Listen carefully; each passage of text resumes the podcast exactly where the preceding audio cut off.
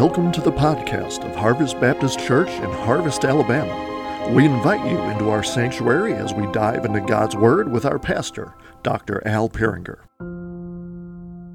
Hey, if you have your Bibles, go to turn to Ephesians chapter 2. That's where we're going to be this morning.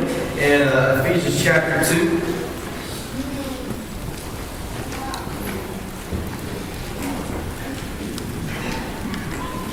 You and I, we are a people who is obsessed with the idea of new. We like new. New stuff excites us. You get a new car, excited about that. You get a new home, even though you got a pack and they got moved, you're excited about that. We get new shoes. We're excited about that. We love the idea of new. We even take this principle of new and like apply it to our house. Like we enjoy the idea of even renovating things and making them look new. And I've always loved like seeing people who have the ability to take old things and make them look new. I don't know how you do it, right? Like people can take old cars, make them look new. They can take old furniture, make it look new. We take this idea of renovating, even move it into our house. When Sarah and I bought our home, uh, we bought this house, and the uh, both bathrooms had um, hideous wallpaper in it. You know, y'all probably been there too. We found out later on the kitchen even had wallpaper. They just painted over it. We didn't know that until one day that we saw the paint started peeling off in the kitchen. I was like, "What is this? Wallpaper?" Some of y'all smiling like, "Been there." Have you ever gone to take wallpaper off a wall? It is dumb, right? And I don't listen. There is no good way to do it. And so Sarah and I were like, we, have got to, we've got, we've got to fix this. Like, we've got to get this wallpaper off. And I'm like, let's do it. You know, I'm looking on Pinterest, up looking at all these ideas of how to successfully and easily remove this wallpaper. And we got to the point, y'all. I thought, Sarah, let's just leave it as is, and we just want to have people come over because this is dumb and it's taking forever. Of course, my wife did not see my point of view, and so we finished the bathrooms. And before you knew it, wallpaper wallpaper's down, fresh coat of paint, new mirror, all these things, new flooring eventually too. The bathroom looked completely new because there was a renovation that had taken place. Uh, this morning in our passage, we're going to see this idea of this new or this old versus this new, this idea of this renovation taking place in our life. You have this old human condition compared to this new life in Christ. We find this, Paul, he's the one who writes this, uh, this letter to the church in Ephesus. And Paul, he is no stranger to this idea of this old human condition compared to this new life in Christ. Paul is the poster child of if God can save me, he can save you. Like Paul is that poster child of this. We find his origin story in Acts chapter 9. Everyone enjoys a good origin story, and so we get Paul. Right at this point in time, he's more known as Saul, right? And so, Acts chapter 9, we get this story of Saul and his encounter with Jesus. And, and you don't have to turn there, I'll read it to you. So, in Acts chapter 9, we find in verse 1, it says this Meanwhile, Saul was breathing out murderous threats against the Lord's disciples. He went to the high priest and asked him for letters to the synagogues in Damascus, so that if he found any there who belonged to the way. Now, the way is what they called Christians. The term was not, you know, really used yet. And so they called Christians the way. And I'll be honest with you, I think that's a, so much cooler of a title, right? This is the way for all you Mandalorian fans. Whether it meant one person, all right. Whether men or women, we might take them as prisoners to Jerusalem. I mean, it says in, first, in verse 1 Saul was still breathing out murderous threats, and he wasn't just breathing out murderous threats, y'all, he followed through with them. Like, Saul was that kind of guy. We find in a few chapters before this, we find this man named Stephen, and he is martyred for his faith. And guess who was there? Okay with the whole thing and cheering it on? Saul. Right? Saul had this idea that the way of Jesus was not good, it was against God, and so therefore Saul thought, My job is to rid the earth of these people. And he thought he was even doing God a favor in this. And as he does this, y'all know the story. He's on his way to Damascus, and Paul has an encounter with Jesus. And when you have an encounter with Jesus, it changes everything, right? Saul has the encounter with Jesus. Y'all know the story. If you don't, it's kind of paraphrased like this He's on the road to Damascus on his way to find people who belong to the way, to arrest them and put them in prison. And on the way, this bright light shines. Saul then hears the voice of the Lord. Paul is left blinded for a couple of days. God sends this man, Ananias. Ananias heals him.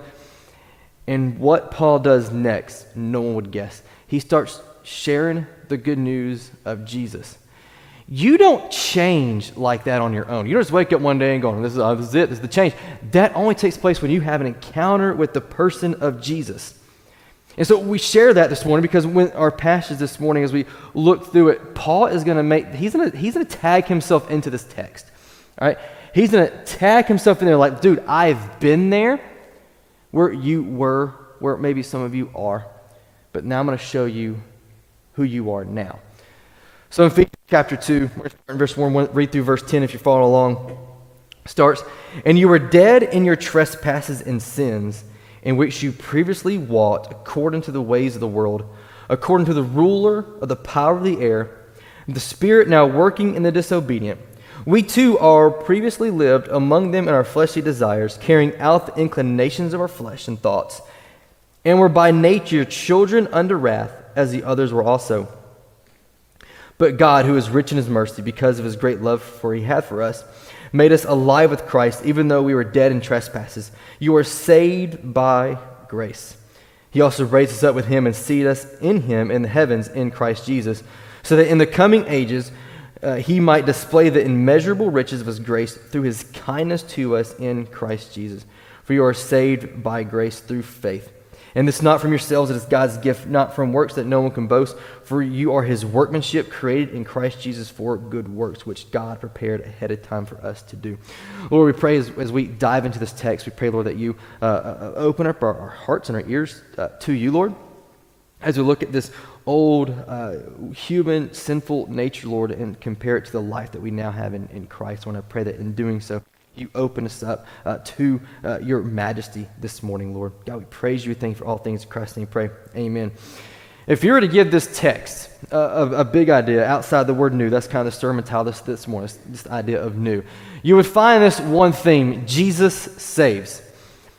It's Christianity 101. I mean, it is the one thing we hang our hat on as believers that there's this idea that, there is, that Jesus, the Son of God, stepped down from heaven onto earth as a baby, lived a sinless life, eventually going to the cross, dying, was buried, and resurrected. And we hang our hats that this resurrected Messiah saves us from our sins. That's the theme, the big idea in which you see, and in that you're going to see these two ideas, this old and new. But as we walk through the text this morning, it's going to break down in three ways. So if you have your pen, I don't have them on the screen, so just, you know, do your best. So it says this. It breaks down three ways. Uh, the first thing is this Jesus saves us from a disastrous direction, verses 1 through 3. I'll repeat these in a second. Jesus saves us with spectacular grace, verses 4 through 7. And then Jesus saves us for an unbelievable purpose, verses 8 through 10. I'll say it one more time. Jesus saves us from a disastrous direction, verse 1 through 3. Jesus saves us with spectacular grace, verses 4 through 7. And Jesus saves us for an unbelievable purpose, verses 8 through 10. We're going to see these things and we'll walk through these things in just a minute. But as we see this, we're going to see this idea that Jesus saves. We're going to see this idea of old and new. And matter of fact, in the first three verses, Paul lays out the old. And in the next three verses, he lays out the new, followed by kind of our purpose, right? And so he compares and contrasts the old versus the new, and this is what you're going to find. So eh, I'll say these kind of slow for you guys because well, I didn't put them on the screen. And that way you guys can write these out because as we walk through the text, you're going to see these things start to unravel, and we'll see these things through the text. So here's the old versus the new. In verse 1 through 3, we find the old, we are dead. In verses 4 through 6, we find the new, now we are alive. In the old, we were enslaved. In the new, now we are enthroned. Old, we were objects of wrath. New, we are objects of grace. Old, we walked among the disobedient. New, now we fellowship with Christ. Old, we are under Satan's dominion. New, now we are in union with Christ. Paul is laying out this old life compared to this new life we had in Christ. But he starts off in these verse three verses by kind of talking about this disastrous direction.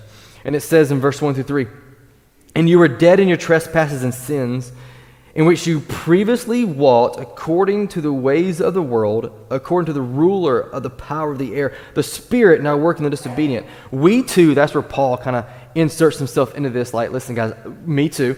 We too all previously lived among them in our fleshly desires, carrying out the inclinations of our flesh and thoughts. We are by nature children under wrath, as the others were also. This is putting us on a disastrous direction in our sin. We are headed down what we would probably call the wrong way. I had not been 16 long. Uh, I got I turned 16 in July because that's when my birthday is, so naturally. And then uh, fast forward to basketball season, and it wasn't too uncommon that for especially uh, home games, we would go and get something to eat before the game starts, right? And so, um, and I'm to tell myself here, all right, my parents are here, so it's cool.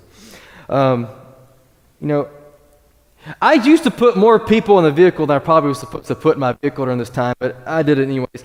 I was like, well, come on, we're going to drive. And so uh, we go and we get some food before the game, and we get ready to leave, and I am 16. I'm a 16 year old boy, which means I don't pay attention to nothing, right? And we are pulling out. As we leave, I quickly realize I'm on a one way road going the wrong way. And I know that because either I'm going the wrong way or the car I am driving towards is going the wrong way, and I'm pretty sure it's me. Now, thankfully, nothing happened. We were able to avoid ourselves. My mom's looking at me like, no, you didn't, Chad, right? Like, so we, we avoid each other. We got off and we got to where we needed by safety. But this disaster direction is a picture of you and I. We are heading down the wrong direction. Paul is painting this picture that in our sin, we are headed down a path of destruction. And there's not a thing you and I could do about it. Paul's painting this picture that in your old lifestyle, for those who are in Christ Jesus, your old lifestyle, you're headed down a disastrous direction. Now, if you do not have a relationship with Jesus, you are still heading down a disastrous direction. But I love as, as you look at this passage, I love when you see the verbiage Paul uses. He does put this in a past kind of context for us. He says, You were dead. You previously walked. For those of us in Christ Jesus, this is no longer who we are. It breaks down like this Who you were is not who you are, and who you were isn't who you have to be. Like, this is what Paul is communicating to us. Because of Christ's finished work on the cross and our faith in Him, we are set free from this deadly lifestyle in which we used to live. But here's the problem for you and I. It's the same problem the church in Ephesus had. They kept wanting to go back to it. They kept wanting to go back to those same things that they were entangled in and enslaved in before Christ. We have that mindset as well a lot of times. We want to keep going back. Or maybe it's not going back so much as we let those things that who we were before Christ, we allow those things to define us. We allow the, the past mistakes, the things that we have done, we allow those things to define maybe who we are. But what we find in the Bible is you and I don't get to define who we are. If we're in Christ Jesus, only Jesus can do that. And here's the best thing we're defined by the person of Jesus.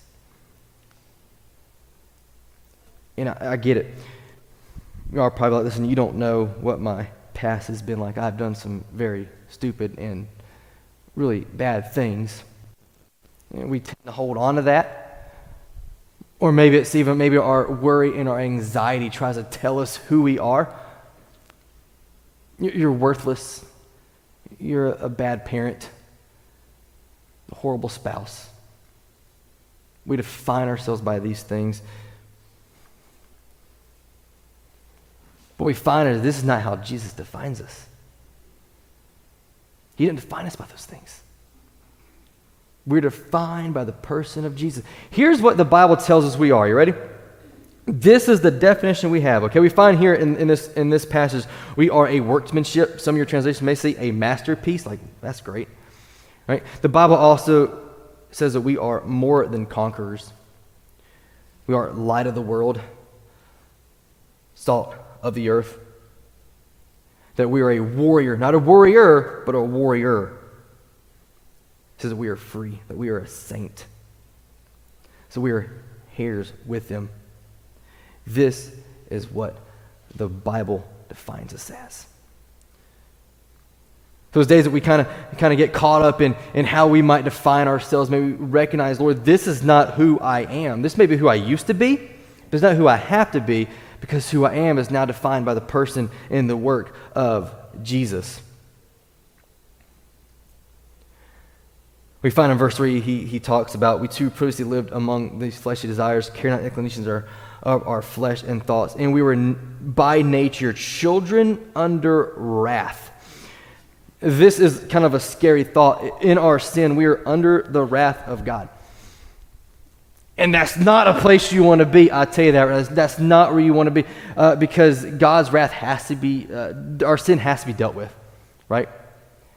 And Someone has to take that. It's either us or Christ.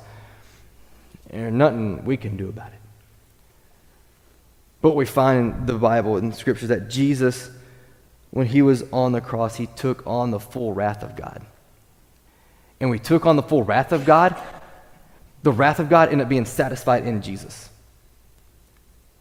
And so we know that we, when we are in Christ Jesus, we know that we are no longer under that wrath because the, that has been taken care of of Jesus. Paul is reminding them of these things. They needed this reminder. You and I, we need this reminder.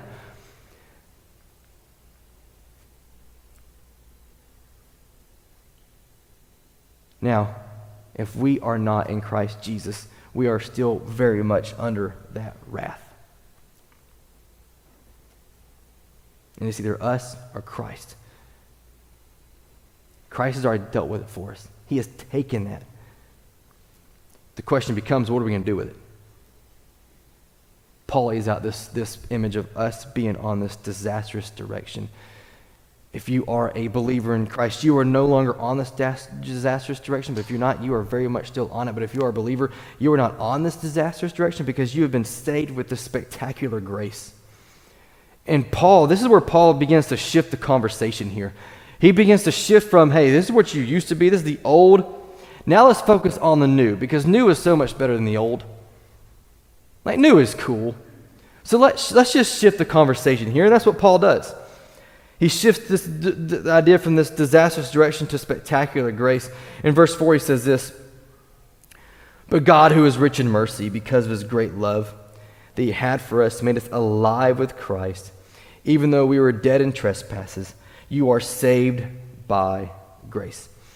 He also raised us up with him and seated us with him in the heavens in Christ Jesus, so that in the coming ages we might display the immeasurable riches of his grace through his kindness to us in Christ Jesus. When a jeweler, jeweler, jeweler, jeweler, how do you say that? Jeweler? A jeweler, jeweler, man. My teacher wife is uh, I'm going to be doing some phonics when I get home today. So, a jeweler, jeweler. Anyways, people who, who work with diamonds, they, uh, when they go to display a diamond, they, what they typically do is, is they, is they, uh, can, they pair the diamond with this black uh, drop cloth, right? Like a back, like a backdrop. And they do this so then when the, the diamond is sitting in front of this dark black, black backdrop, black backdrop, that is tongue twisted. I, I cannot talk this morning, y'all. It makes the diamond shine more brilliantly because it has this dark background. This is what Paul's doing with grace. He displays grace in front of this backdrop of sin so that this grace may glitter and shine more brilliantly to the church of Ephesus. And he starts with the two some of the two most powerful words you'll find in Scripture. Verse 4, but God. That changes it all. He shifts the whole conversations with two words. He talks about you're old, you're, you're, you're dead in your sin, and then he hits two words that changes everything, but God. There's a pastor who said, he says, it wasn't for that but, I don't know where my butt would be, right? You can take that for whatever you want to take it as, right? But that phrase, but God, it shifts everything for us. 1 through 3, Paul tells us who we are, or who we were. Verse 4 through 7 says, Who we are. And you, you are who you are now because of God, because He intervened. When I was uh, a kid, and actually until last night, I, have been telling this story long, wrong, apparently. So when I was a kid, we would go on the vacations together, obviously like most families do, and we were in Pigeon Forge, Tennessee. All my stories are always in Pigeon Forge for some reason. I think we are in Pigeon Forge. I've been telling the story there, so we're to go with that. And we were in this hotel, and we were staying inside uh, a hotel that had this indoor swimming pool. And for kids, indoor swimming pools are awesome. As adults, we find them highly gross. I'm just to be honest, right? But as kids, they're dope, you know?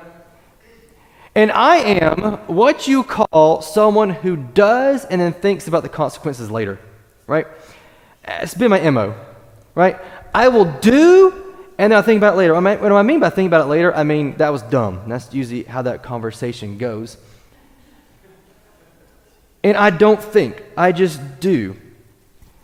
And in here, I think I see this pool and I don't know how to swim. And I think, I'm going to jump in. Jumping in a pool in the deep end and not knowing how to swim is not a good combination. I don't think about this, right? And this is not the first nor the last time I do something dumb, right? Fast forward, Pigeon Forge, no Gatlinburg, uh, I don't know, 17, 18 years old, something like that. We're on a youth retreat, retreat, what do you want to call it? And it is in the middle of January, it's January time sometime. It is like 30 degrees. It is snowing. The pool is iced over. And I think, I ought to jump in that. And y'all, there is some exhilaration when you break ice and go into a pool, right? Here's the cool part Sarah was on that trip and she said, Who's that idiot jumping into the pool? And then she marries the idiot, right? So I don't think. And here we are in this pool, and I'm thinking, I'm going to jump in. So I jump straight into the pool, and what I realize is very quickly, I can't swim. And I'm trying to stay afloat, and I, am not doing a very good job of that. And it's funny what your mind remembers as a kid, because my mind had this story going completely wrong. Because I was asking my parents last night, like, were, were, were we in Pigeon Forge? Not? They couldn't remember either. I think that's where we were. And I was telling the story, and I got the ending wrong because all my life I've told this story because when I jumped into the pool, all I remember is this woman in the pool. And for all my life, I don't know why, I didn't know her name, but all my life I've only referred to her as Big Mama, right? No reason, I just called her that because I didn't know her name. So I jump in the pool, I see this woman, all my life I've told the story that Big Mama saved me. That's how I've always told the story. It wasn't, it was my dad who jumped in the pool and saved me, right? So I've been telling this story wrong my entire life and not giving him any credit for it. Like I just remember Big Mom. I don't remember. I don't remember anything else. Right? I don't even remember my parents being on that vacation. I remember my brother being on vacation. I just remember jumping in the pool and Big Mama being in the pool with me. Right? But it was my dad who pulled me out. And this is how you and I picture the gospel a lot of times. That we are drowning in our own sin, waiting for a rescuer to rescue us and pull us out. But that's not what the Bible teaches. The Bible actually teaches that we are actually on the bottom of the pool dead. And it's Jesus who intervenes.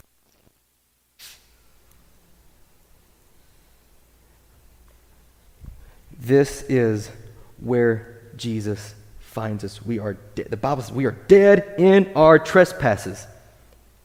Jesus doesn't show up on the scene and go, I think you can do it. Just try. Jesus tells us we can't. That's why he said you can't do it. He's the one who, who breathes left, life into our lungs and brings us out of the pit of death and gives us life. But God changes everything. But God, who is rich in mercy, because of his great love for us, made us alive with Christ. Even though we were dead in trespasses, you were saved by grace. In this room, we are like minded people who believe in the person of Jesus. That's just who we are. We are made alive with Christ, despite you and I being dead in our own sin against a holy God. Here's what we are in Christ, we are alive. We are objects of grace. We are now fellowshipping with Christ. We are unified with Christ, who is over all. You and I are a believing people, and we believe in these things. We align our life with these things. These things should dictate how you and I live our life, and we're going to get to that in just a minute. Jesus, He raises up with Him, and He has seated us with Him in the heavens. That is who we are. That is our identity. That is how we should define ourselves. Because how you and I define ourselves typically might define our purpose.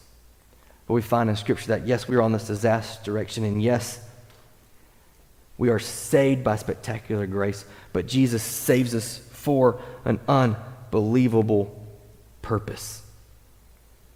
Verse 8 2 through 10 says this For you are saved by grace through faith, and this is not from yourselves, it is God's gift, not from works, so that no one can boast.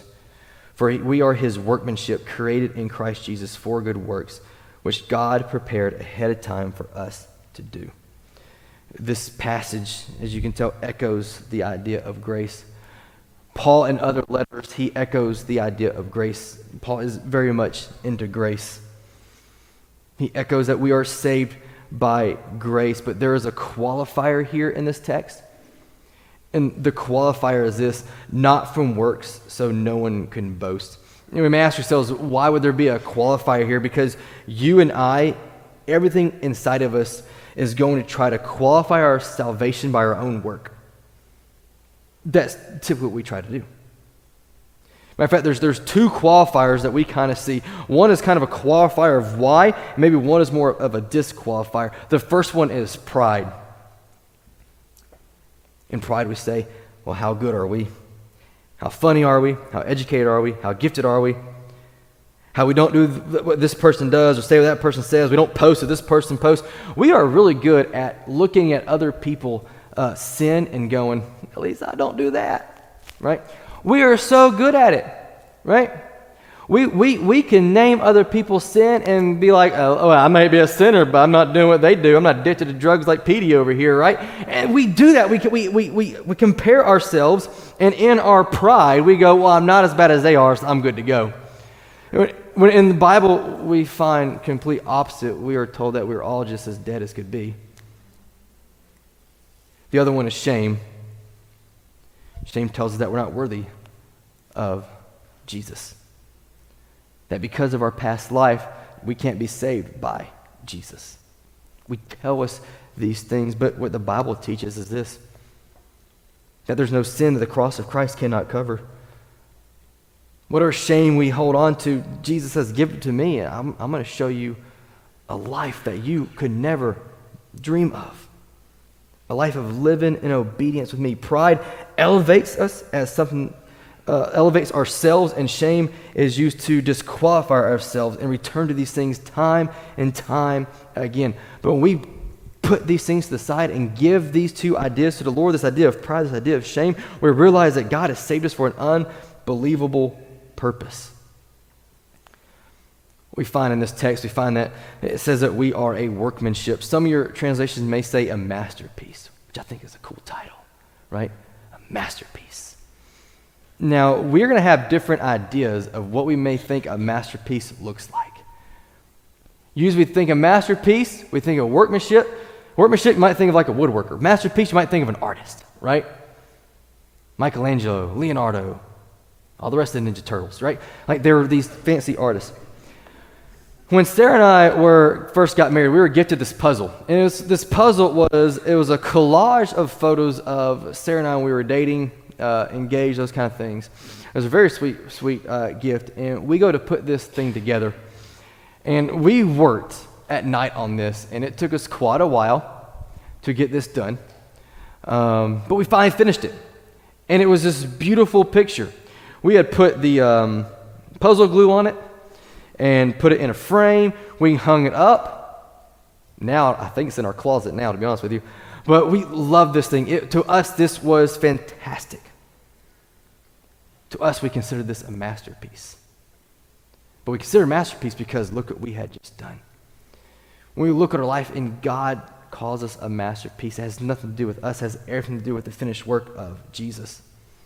It has everything to do with who Jesus is and what he has done. That is why we are a masterpiece. I tell the students all the time, I tell them, every single one of us has an account. And that account, let's just picture it for a minute, it has all your transgressions against the holy God. It's just, it's just there, right? It's just, there's long list, right? And if God was to look at that, not good. But when we are in Christ, when He pulls up our account, He sees Jesus. We are a masterpiece because of Jesus. We are more than conquerors because of Jesus. We are a warrior because of Jesus. We are salt of the earth. We are light of the world because of Jesus. It is Jesus that we find these things in. But we're not just a workmanship. He says we are created in Christ Jesus for good works, which God prepared ahead of time for us to do. Created in Christ Jesus for good works. Now, these good works, this is basically just the fruit of God saving us. God does not save us for you and I to sit in the sideline. He saves us, then He puts us straight in the game. That's what God does. when we come to faith in Christ, we are alive with Christ. We are partners with Christ for the mission of Christ. We are agents of the kingdom of God. And He puts us out into the world to do good work so other people may glorify our Father.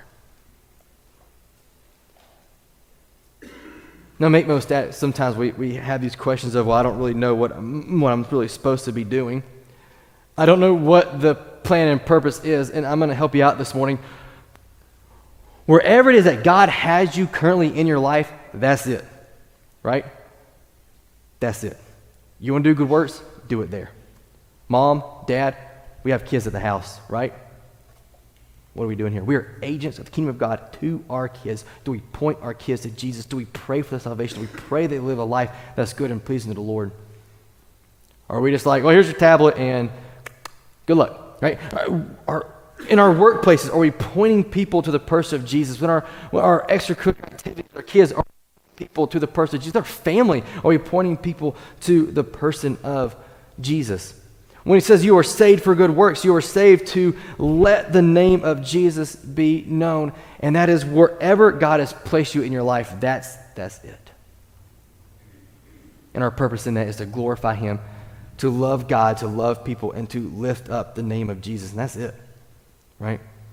I tell students all the time if you can, if you can get these two principles correct, and we mess them up all the time, but there's mercy, there's grace for that, praise the Lord for that. If you can love God and love people, everything else falls right where it's supposed to be.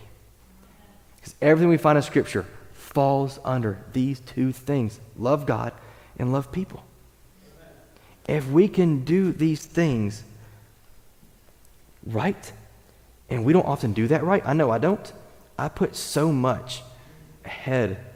And when I say ahead, y'all, like, we are guilty of saying this first and Jesus here, right? And all of us will sit here and claim, oh, Jesus is number one in my life. But yet, when we walk out these doors, our lifestyle doesn't reflect it. If we truly claim that Jesus is better than anything this world has to offer, if we truly claim that Jesus is the Son of God, that He is the Savior of the world, that we claim that He is the number one thing in my life, then let's live like it. Let's do the good works that we are called to do and point people to the person of Jesus. He says, You are new.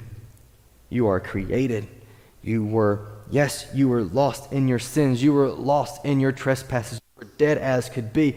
But Jesus met us where we are. We do not find Jesus, He finds us where we are, and He lifts us out. He gives us life, and then He gives us purpose.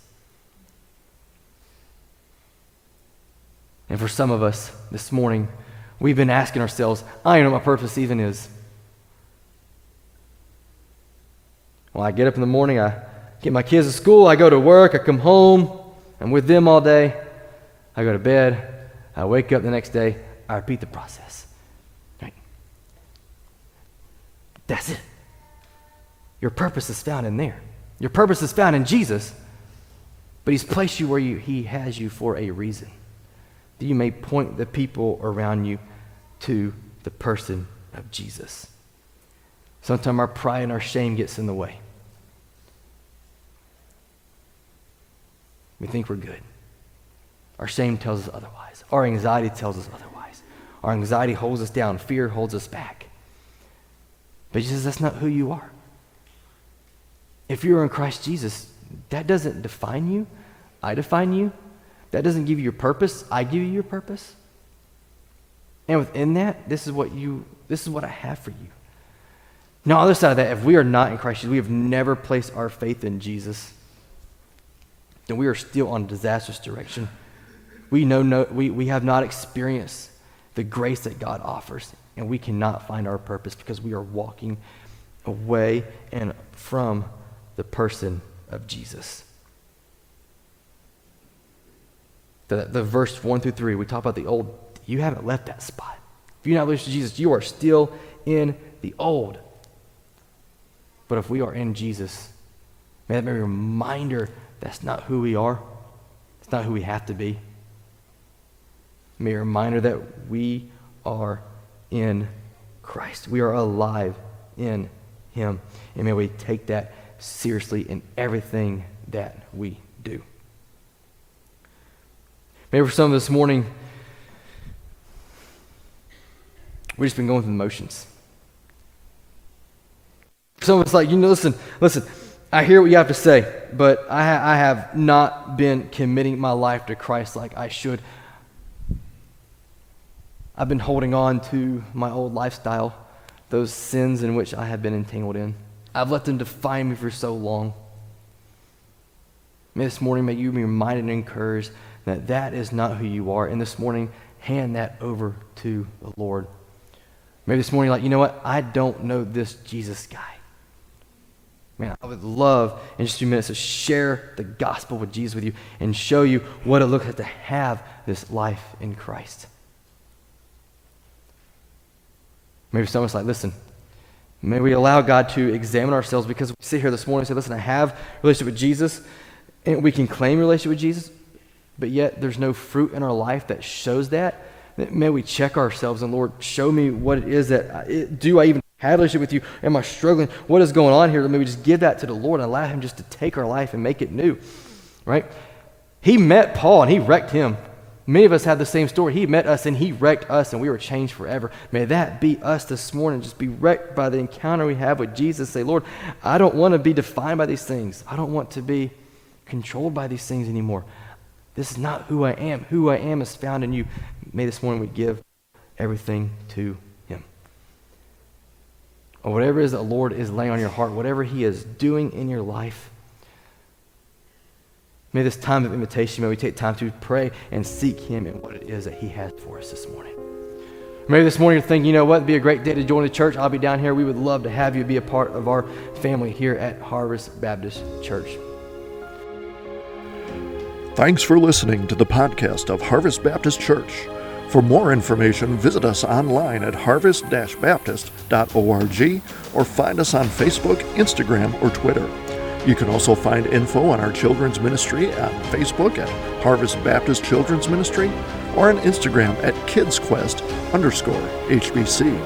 Our student ministries on Facebook at HBC Vertical Student Ministry and on Instagram at VSM underscore HBC.